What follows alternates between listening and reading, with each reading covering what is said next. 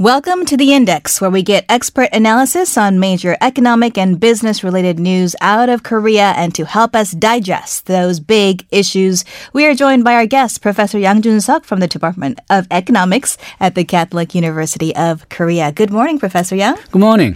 So I understand we're going to do a deep dive into that contentious 52 hour work week rule. But before that, let's talk a little bit about the third quarter household income survey numbers that came out. Okay, well, the average income for Korean households rose 2.7, uh, 2.7% compared to 12 months ago to 4.87 million won per month. Uh, labor income rose by 4.8%, so that's a bit of a good news, but business income, the uh, income from uh, people who are running their own businesses, it fell by 4.9%. That's the highest fall on record since the, the survey began in 2003. Mm. And then there's somewhat good news. Uh, newspapers have been concentrating on this one. Uh, for the first time in four years, the difference in income between the richest 20% of Korean population and the poorest 20% of the uh, Korean population uh, fell compared to where it was a year ago. Do we know how much it fell by? Well, the incomes of the poorest 20% rose uh, by 4.5%. Mm. That's the largest percent point increase in seven quarters. And that's in large part due to government assistance. But for the richest uh, 20% of the households, uh, their income only rose by 0.7%. Mm. So, in a sense, the uh, differences, the reduction in the differences in income didn't come because everybody was having a healthy growth in income, but rather because the uh, top uh, income uh, did not rise by very much. Mm. And if you look so at. So they took less. Right. uh, and then for the uh, poorest 20% of the households, it turned out that the labor income for these people actually fell by 6.5%. Mm. Uh, but because of the all the welfare policies that the Moon administration has put in, uh, their pay from government sources went up. That is not very encouraging. Well, in a sense, that's how it's supposed to work, at least for the poorest part of the population. That's what we have welfare policies for. But it does show that Korean economy is not in a good place. Mm. Uh, the uh, government also mentions that a lot of people who depend on business income among the poor, mm-hmm. the self-employed, mm-hmm. uh, they fell from the uh, second lowest profile and third lowest profile to the lowest 20% of the population because their business income just fell so much, whereas uh, the uh, uh, the lowest income population who had regular jobs and were getting monthly pay, their uh, status actually went up. Mm. So it just shows that business is not doing well across the board in the Korean economy right now. Okay. And on that note, let's go ahead and talk about labor and the 52 hour work week rule um, in particular. And this. I feel like would tie back into that business income figure that you talked about. People running their own businesses falling seeing their income fall by 4.9%, the highest on record. First of all, though, let's talk about some background on this 52 hour work week rule for those of us who may not be familiar. Okay, well, the government decided that basically Koreans are working too many hours. Uh, so last year, uh, the government instituted the 52 hour work week rule, mm-hmm. and they first initiated it for the large size companies. Mm-hmm. And then a year later, which is the beginning of next year, they were supposed supposed to start on mid-sized firms who employ between 50 to 300 workers. Mm-hmm. Now, uh, because of the economic slowdown that we've seen and because of some of the adverse effects that we've seen when the 52-hour workweek rule was instituted in the larger companies, mm-hmm. uh, the government wants to uh, put in some uh, additional uh, components of the 52-hour workweek for these mid-sized firms uh, so that there won't be as much of a shock to these companies as well as the economy. Right, because initially the idea behind the 52 work week rule is to limit the number of work hours because South Koreans are some of the most overworked people in the world, right? Yeah. They log a lot of hours per week. Right, but it turned out that there were a lot of adverse effects coming in. Mm-hmm. Uh, we were hoping that once we put in the 52 hour work week and people work less, there will be more hiring because people are working less hours.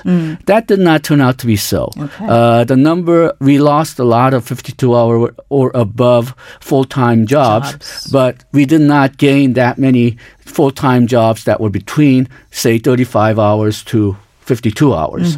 Uh, we- uh, most of the job growth that took place was actually for uh, jobs which took less than uh, 15 hours per week. So is very, very part-time part-time, jobs. yeah. Right. And then uh, because of the uh, current very rigid labor laws, uh, it turns out that uh, when people reduce their working hours from uh, more than 52 hours to less than 52 hours, they would just rather not hire new workers because, well, uh, when there's a crunch time, you obviously need more workers. But once that crunch time goes away, under the current labor laws, it's really hard to reduce the number of the workforce. So you may be stuck with a very high labor cost. And then another problem was uh, in some industries, the 52 hour limit was not working at all. The one that got a lot of press was that when Japan instituted their export restrictions and Korea really needed to find alternate sources of chemicals, uh, test a lot of alternate uh, chemicals from alternate sources, uh, it turned out that the uh, research institutes which do these testings hit a bottleneck because they needed more than 52 hours per week to test these chemicals. So it kind of came back and bit their. Right. And it's not it's not only in that case uh, in financial uh, uh, industry uh, in uh, university research for bus drivers it just seemed like 52 hour work week was not working because those people uh, needed to work more and what usually happens is that during crunch times they work more than 52 hours and then they have a lot of time off especially in the financial sector and the university And research sector. broadcasting as well. Okay. Yeah. Uh, and uh, so they did put in a sort of a flexibility device. Uh, you can work more than 52 hours per week as long as you work less than the average of 52 hours over three months. But that three month period, especially for mid sized companies, were deemed to be too short. So companies actually wanted that flexibility period to go up for a year. And uh, then the unions, the labor unions, you figure they work less hours, they'll be happier. They were not really happier either because they were working less than 52 hours. So they were working less hours and they're getting less pay. So there was a lot of complaint about that, even from the labor sector. Sure. So uh, there was wide recognition that at least some things about the 52 hour work week needed to be changed. So back to SMEs, uh, there was an announcement as far as how this rule would apply or not apply for them. Yeah, so uh, right now there's law that's a bill that's being considered in the National Assembly, which deals with a lot of these issues. Problem is, nothing's getting through National Assembly for the last few months. So the government instituted a rule. If the bill doesn't pass, then what they will do is they will implement the 52-hour work week on the mid-sized firms, but they will not penalize the companies. They will have uh, forgiveness from somewhere between six to 12 months after the law is implemented so they can get basically get away with not obeying the 52 hour work week rule uh, for uh, six months to uh, 12, 12 months. And then uh, the flexibility period that I've talked about, they're going to raise it from three months to six months. And the labor unions have come up uh, really against, strongly against these changes. And they're saying they will uh, go on the streets to work against these modifications. Okay, so what do these changes mean for the Korean labor market? Okay, well, I mentioned that Korean labor market has really tough labor rules and regulations, which make hiring and firing very difficult. Uh, since the firing becomes very difficult, what companies usually did was they would not hire new workers when new workers are necessary, but just have existing workers work more hours. That's part of the reasons why uh, Koreans work so many di- hours before the 52-hour work rule started, and very few of these rigid labor laws were changed.